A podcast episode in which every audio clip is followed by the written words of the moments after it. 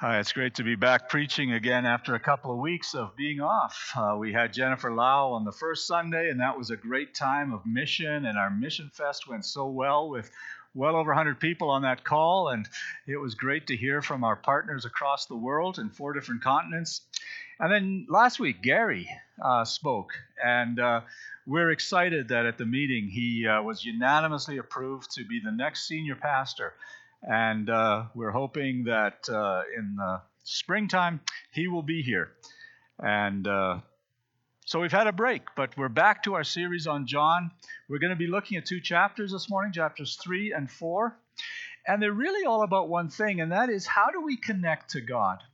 And I wonder for you, how is your what is your theory for connecting with God? And I mean by that, um, some people say, well, you know, I was born into a Christian country. I was born into a Christian family. Uh, I was probably in church before I was ever born, you know, as a fetus. And uh, I'm just a good person, and I just have always been around God. There's others uh, of us maybe that say, well, yeah, I've done some pretty questionable things at times, and I'm sure God isn't pleased with everything I've done, but uh, God loves me, and I am working my darndest to try and kind of make up for that. So it's this combination of God's forgiveness and, and, and a little bit of good work on my part. And there's a group of people that just say, you know, God's a loving God. He's a loving grandfather. It's all good. I'm just going to rely on His uh, love and I'm not going to worry about it too much. And, and the people we're going to look at this morning give us two different sides of this.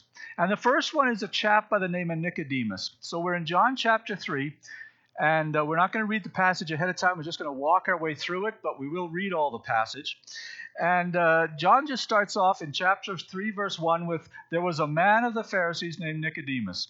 We've never met him before, but uh, he's this ruler of the Jews. And John is wanting us to realize right from the get go that Jesus is here talking with a mover and a shaker. He's one of the important guys in Jerusalem. He's at the top of the religious hierarchy, which in that time was also the political hierarchy. And so this is like talking in the capital city of Jerusalem. Like talking to someone, maybe a senator in Ottawa, or more likely a senator in Washington, D.C., you know, someone that has that clout. And, and Nicodemus comes to Jesus. Uh, he goes on in verse 2 This man came to Jesus by night and said to him, Rabbi, we know that you're a teacher come from God, for no one can do these signs that you do unless God is with him. And so the second thing that John wants us to know about Nicodemus is he's not going to come in the daytime when he can be seen. Nighttime is when uh, it's quiet, it's when it's dark, it's when Jesus doesn't have people around him. Nicodemus is coming to feel out Jesus. He wants to figure out his teaching, he wants to figure out who he is, and uh, he's going to do that secretly, just in case there's a little bit of blowback from this uh, guy that nobody's quite sure about. And so he comes to start this conversation. And, and, you know, even before he gets started, Jesus just hijacks the entire conversation. Let's read on. Jesus answered him, Truly, truly, I say to you, unless one is born again, you can't see the kingdom of God. And Nicodemus said to him, How can you be born when you're old? Can you enter a second time into your mother's womb and be born? And Jesus answered, Truly, truly, I say to you, unless one is born of water and the Spirit, you can't enter the kingdom of God. That which is born of flesh is flesh, that which is born of the Spirit is spirit. So don't marvel when I say you must be born again. And so Jesus just jumps in and he says to him, You need to be born again, or maybe born from above. Uh, the word in Greek can be either, and probably John wants that ambiguity in there. To be born again is to be born from above. Uh, for John, both and is often the right solution. And so Nicodemus kind of just shakes his head because he's taking Jesus literally. He's trying to figure out what does it mean to be born physically again, and he just can't figure that out. And you know, obviously Jesus has a different meaning. But why Nicodemus is thinking that is because for Jewish people of Jesus' day, being born into a Jewish family was what made you part of the people of God.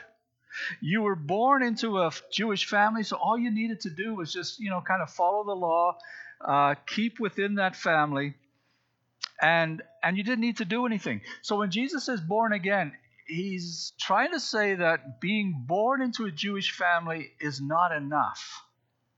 Jesus says what's happened is when we've sinned, when we've kind of gone our own way, we've cut ourselves off from God's family and we need to be put back in. And Jesus will use, and Paul will use all kinds of metaphors, just trying to help us understand that. Uh, Jesus says you got to be born again into the family. Uh, Paul says you need to be adopted into the family. Another place he says you need to be married into the family. Another place he says you're like an olive branch, you need to be grafted back into the family. But the point of all of those is the same thing is that a relationship with God is not something that just happens because we're born in the right family. That we're born in a Christian country or born to Christian parents. It's a decision that we make to come to God. It's a decision that we make to ask for His forgiveness. Uh, you know, sometimes people ask, why do you baptize believers? Why not baptize babies like other denominations do? And the answer is, it's really right here. In the Old Testament, when you were born, you were born into the family of God, you were born into the people of God, and so you were marked by circumcision at birth to say you are one of these people. And the churches around us have continued that with infant baptism. They're saying that you were born into a Christian family, you're born into a Christian home, therefore we'll mark you with infant baptism. But what the Bible teaches is that we need to be born again. We need to be married in. We need to be adopted in. We need to make this decision that brings us back into the family. And that is symbolized when we choose baptism. And that's why believers' baptism is so important because it's an outward sign of a decision we made, not an outward sign of a circumstance that happened that we were born into the right family. Baptism points to that free, prior, and informed decision that we've made for God. And so when we come to God, we admit our sin. We admit that we've turned away from God, whether we understood that at the time or not. Often we just do stuff, and it's not deliberately turning away from God, but that's the result. And that we're just coming to understand now that that's cut us off from God's family. And we want to acknowledge that we can't give birth to ourselves. We can't adopt ourselves. We can't graft ourselves back in. But we want God to do that for us. We want to be born afresh into the family of God. And because of the death of Jesus Christ, God is able to do that. Uh, and so when, when Jesus says all this to Nicodemus, Nicodemus just looks at that and he says, Man, I am the ultimate Jewish insider. I'm as high in Judaism as you can get. And yet Jesus was telling him, no matter that, you still need to be born again. You still need to start that relationship with God with a deliberate confession, asking for forgiveness, and asking to be brought back into the family of God that no matter how religious you are, your journey to God must go through this rebirth. And then, interestingly, the story just stops. And uh, Nicodemus drifts off stage left, and we are left not knowing kind of what happened. And then we come to the story of the woman at the well, except there's this little story stuck in between. It's a story that John inserts about John the Baptist, who's baptizing with his crew, and one of them starts to complain to John that uh, Jesus has started a baptism ministry and he's getting bigger crowds. And uh, John doesn't seem to be bothered by that. And he says to his uh, disciple, A person cannot receive even one thing unless it's given to him from heaven. And you yourselves bear me witness that I said I'm not the Christ. I've come to, I've been sent before him. The one who has the bride is the bridegroom, and the friend of the bridegroom, who John identifies himself as, the friend of the bridegroom who stands and hears him rejoices greatly at the bridegroom's voice. Therefore, this joy is mine, and it's now complete. He must increase, but I must decrease. And it's sort of thrown in there, and you think, I'm not sure what that's all about. But it's going to come up in the next story. So now we get to the story of the woman at the well. And uh, you may remember that. Uh, if you're as old as I am, you remember singing a song back in the 70s, like The Woman at the Well I Was Searching, has the nice little guitar knock in it. And uh, I'm sure Sarah will do it for us sometime, but maybe not today. But this woman at the well is anchored in the story of Jesus who was just talking to uh, Nicodemus. And then it says, When Jesus learned the Pharisees had heard that Jesus was making and baptizing more disciples than John, although Jesus himself didn't baptize, but only his disciples, he left Judea and departed again for Galilee, and he had to pass through Samaria. So we'll put a map on the screen to kind of help you here. But Jerusalem is in Judea, which is in the south. Samaria is in the middle. And Galilee with Capernaum and the Sea of Galilee is in the north. So if you kind of think about it, you know, Calgary, Red Deer, Edmonton.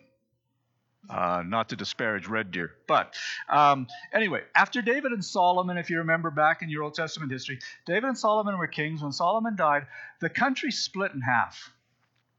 And, uh, well, unfortunately, split into thirds because the, the part that pulled away was in the middle. And so you had a north and a south, but, but nothing in the middle. And uh, the south kept the temple, the south kept faith with God, it kept the priests, it kept David's line, his descendants on the throne. But this middle part, which called itself Israel, uh, they built a new temple, they got new priests, they got uh, new kings, and they would quickly spiral away from God.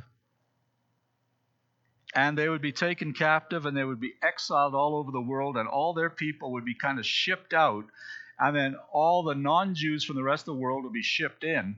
And this was the uh, way that uh, their conquerors had of kind of breaking down their ability to rebel again. Is they just kind of mixed everybody together.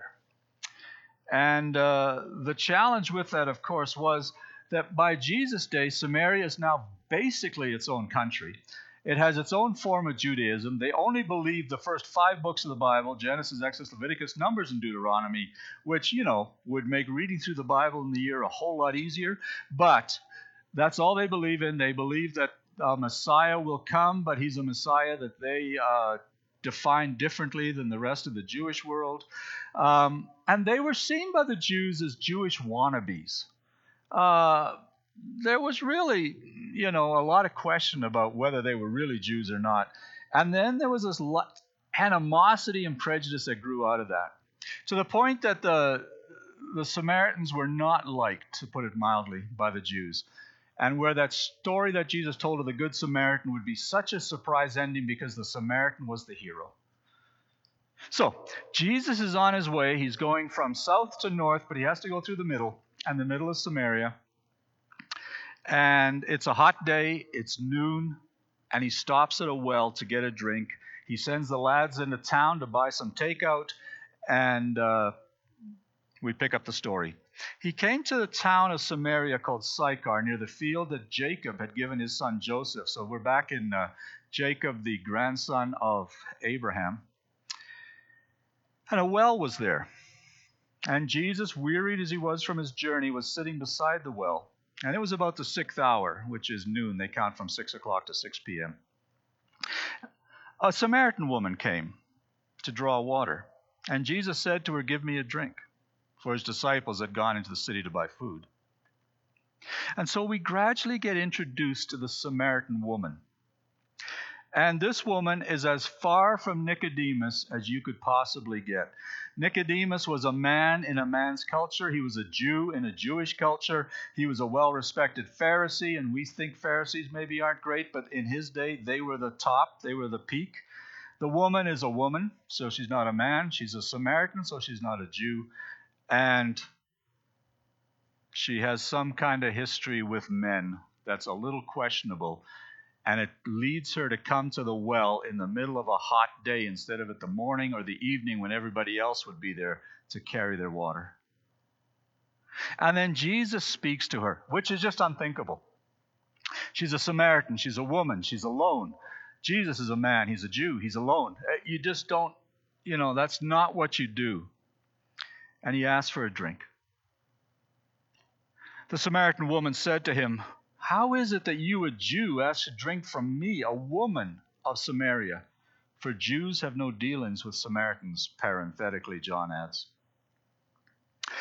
And then, like he does with Nicodemus, Jesus starts to talk about something figurative that she takes literal. As I said, everything in John is pretty well misunderstood the first time through. He starts talking about water, and specifically living water. Jesus answered her, If you knew the gift of God and who it is that is saying to you, Give me a drink, you would have asked him, and he would have given you living water. Woman's a little skeptical. The woman said to him, Sir, you have nothing to draw water with, and the well is deep. Where are you going to get that living water? Are you greater than our father Jacob? He gave us this well, and he drank from it himself, as did his sons and his livestock. Jesus said to her, Everyone who drinks this water will be thirsty again. But whoever drinks the water that I give them will never be thirsty again, because the water that I give them will well up and will become in them a spring of water welling up to eternal life. And so Jesus begins to talk about water as a symbol of eternal life. Obviously, he's not talking about physical water, but the woman has no idea what he's talking about. Um, I think she knows that she's confused, but she doesn't find a way out of that confusion. And having no idea what he's talking about, she figures she might as well carry on the conversation because uh, if he has any kind of water that doesn't require her to carry a heavy jar of water in the heat of the day, she's good for that. She knows there's something more going on, but she has no idea. But she'll take Jesus on whatever level he wants to come on. And then the conversation gets bizarre. The woman said to him, Sir, give me this water so that I will not be thirsty or have him come here to draw water. And Jesus said to her, Go call your husband. The woman said, I have no husband. And Jesus said to her, Yeah, you're right in saying that. You've had five husbands. The one you have now is not your husband. What you've said is true. So Jesus responds to the woman. She says, Please give me this water that you're talking about. And Jesus' response to her is, Go call your husband. Which to me is a bizarre statement. Which to me is, I didn't see that one coming. Um, he's almost got her kneeling at the altar receiving, you know, Jesus, and uh, suddenly pivots to husbands. And the question comes, well, what do you do with that? And the answer is, well, in John, symbolism is like super important. Um, so first they're at a well. And you think a well is where you get water, and you're about half right, which is pretty well par for the course in John. But in Jewish culture, wells are where you go to meet women. They're the single bars of the culture. It's where Abraham's servant found Rebekah to marry Isaac. It's where Jacob met Rachel. It's where Moses met his wife Zipporah. Um, when Jesus mentions husbands, the location builds into that, and it must have created some kind of ambiguity in the woman's mind that this uh, single man is talking to her about husbands at a well. But for readers of John, we've been introduced to this idea of weddings and bridegrooms a couple of times already. You remember the first uh, miracle that Jesus does is at a wedding in Cana where he turns water into wine. And then that passage we just read, which is I think why it's there, is John the Baptist saying that uh, that he's just the best man, and he's so excited that the bridegroom has arrived. And now the bridegroom is talking to a woman at the well. And the woman responds vaguely, you know. Um, I have no husband. Yeah, Jesus says, and he gets very precise. Five husbands, the guy you're with now, not your husband, just a live in. And you add those up and you get six. And in John, six is almost always very important. It's the number of one less than perfection. Seven is perfection, six is one less than perfection.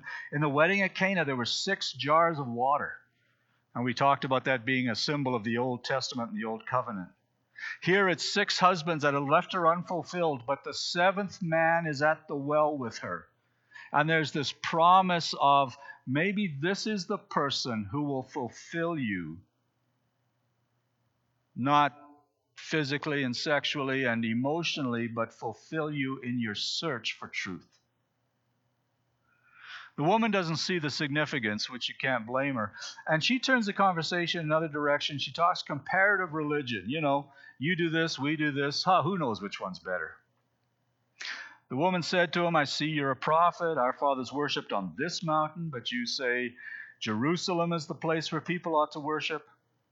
And Jesus just cuts through all that, and he just says to her, Woman, believe me, the hour is coming when neither on this mountain nor in Jerusalem will we worship the Father.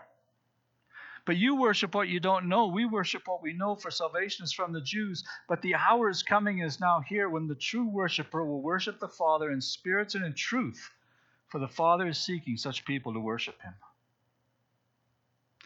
The woman said to him, I know the Messiah is coming, the one called the Christ, and when he comes, he will tell us all these things. And Jesus said, I who speak to you am he or literally in the Greek, I am, which takes us back to God speaking to Moses in the burning bush I am who I am. And Jesus just cuts to the heart of the message. It's not about who does what where. It's not about who has God, it's all about who has God's Spirit in them. And changing the metaphor from birth, Jesus says it's he who's married into the new family, she who's married into this new family. Not about the good things that we do, not about how we worship and the rules we follow, but about God's Spirit being so present in us that it's like a fountain of living water. Remember, where here's Jesus who's been walking in the heat of the day. He's sitting there exhausted on a, on a well begging basically for a drink. And he says, Wouldn't life be great if there was like a well of water within us? That we didn't have to do all these things just to get a glass of water that doesn't satisfy for long.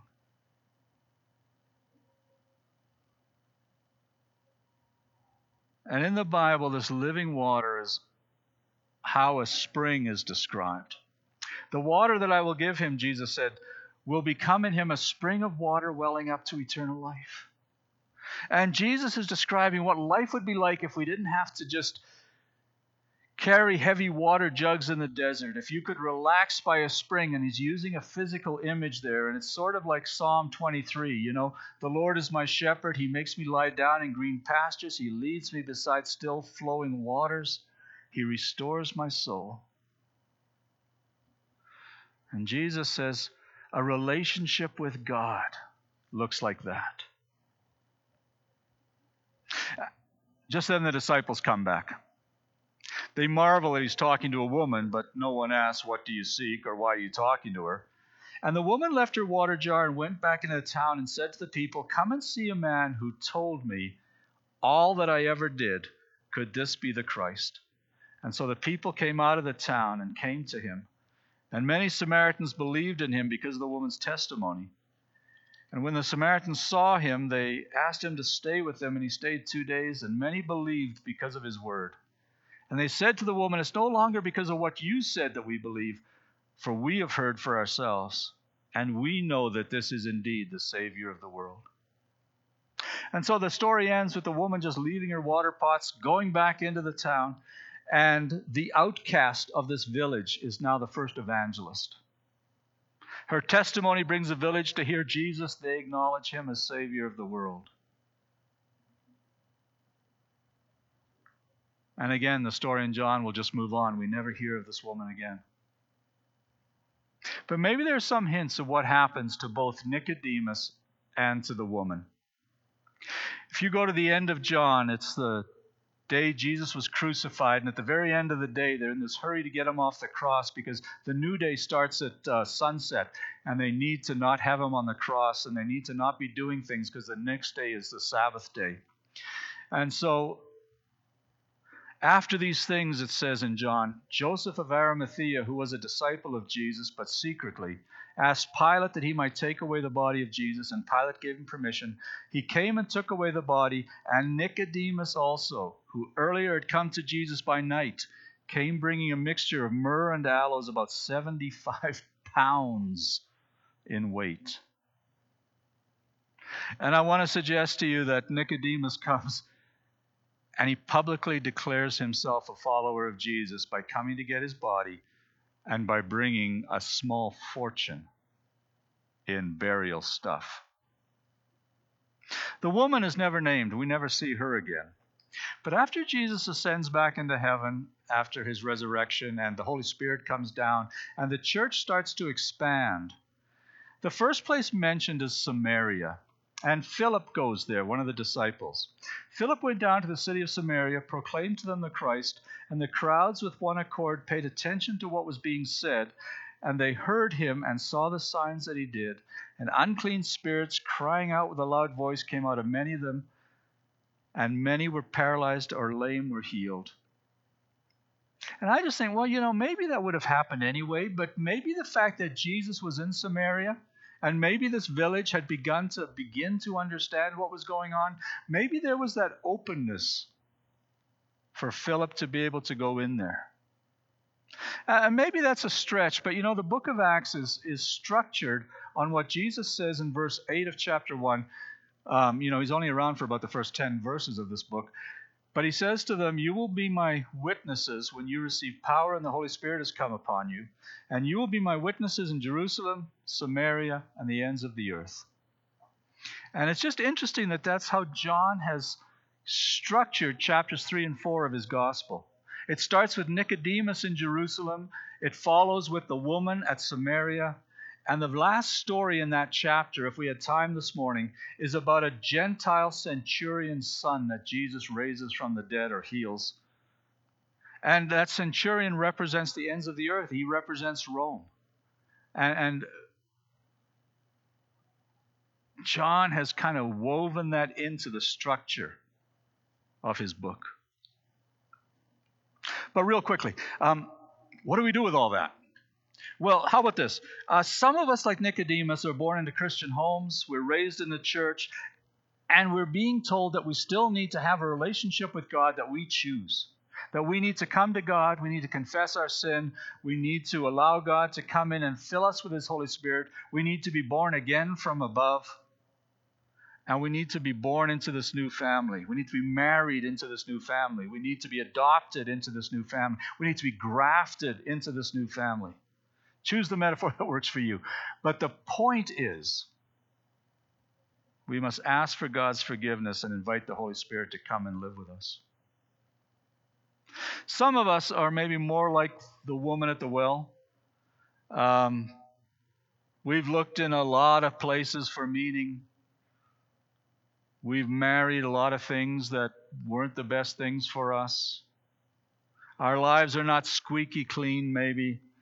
And Jesus invites us to come and join the family. None of that disqualifies us. We're not excluded by our background. Jesus invites us in. Uh, so this morning, have you made that decision? Have you invited God into your life? Have you uh, made the decision to be a follower of Jesus, to be a part of the family of God? However good or however bad. Have you made the decision? And then Jesus goes on from there and he says, if you've made that decision, there's a second step, there's a second invitation. He said to the disciples at the end of that story of the woman at the well, Do you not say there yet four months, then comes the harvest? Look, I tell you, lift up your eyes and see that the fields are white for harvest. Already the one who reaps is receiving wages and gathering fruit for eternal life, so that the sower and the reaper may rejoice together. For the saying holds one sows, another reaps. I sent you to reap that for which you didn't labor. Others have labored, and you've entered into their labor. And Jesus just ends with this calling us to make a difference in our lives, to make a difference in our worlds, to make a difference in our families, in our workplaces, in our neighborhoods. Not just to have a relationship with God, but to be actively telling our story, to have living water that not only fills our parched and dry lives, but living water that overflows. This living water of God's presence and His joy, of what He brings into our life. And where this water flows out of us, it makes a difference in the world. Jesus is going to talk more about this in a later uh, passage that we'll be looking at. But what he's saying to us this morning is simply this when we live out of the fullness of the Holy Spirit, and we have this life giving water within us that, that renews us and restores us. Well, when we live that way, people will be more ready than we think to hear a little bit more about who this Jesus is who gave us that living water, who helped us to understand how to be born again. And God calls us to be living this out. For Nicodemus, it became to be lived out at Jesus' crucifixion when he and Joseph Arimathea went and got the body publicly. His actions said it. For the disciples, they will go on to be his witnesses in Jerusalem, Judea, Samaria, the ends of the earth. And for us, God says, if we're living our lives in the fullness of His Spirit, where we're experiencing the joy of a relationship with Him, which is as refreshing and renewing as, as being by a spring, or as maybe David would say, as being by those still flowing waters in the green fields. When we live that out, when we're willing to speak about it, it can make a difference in the lives of others. And Jesus says, Ah, you say the it's a long time before anybody will be ready to hear me. It's four months till the harvest. Jesus says, No, no, no. They're more ready than you think if you can be real. And if you have a deep experience of me, it can have a deep experience on them. And so, our call this morning do you have that deep experience of God? Have you come to Him and asked for His forgiveness, for the filling of His Spirit? Are you willing to live that out so others can see the difference it makes? Father God, this morning we thank you for this passage, for Nicodemus, who had everything, for the woman who had nothing, and yet who both ended up in a deep relationship with you. Father God, we thank you that we can have that. But we also thank you that those around us, those that we care, love, and, and want to be with, can also share in that with us. And Father, we pray, give us such a deep expression of your, your joy within us. As, as David said, restore unto us the joy of our salvation. And Father God, may we be your witnesses in Jerusalem, Samaria, and the ends of the earth that you have made that difference in us. And we thank you for all of this in Jesus' name. Amen.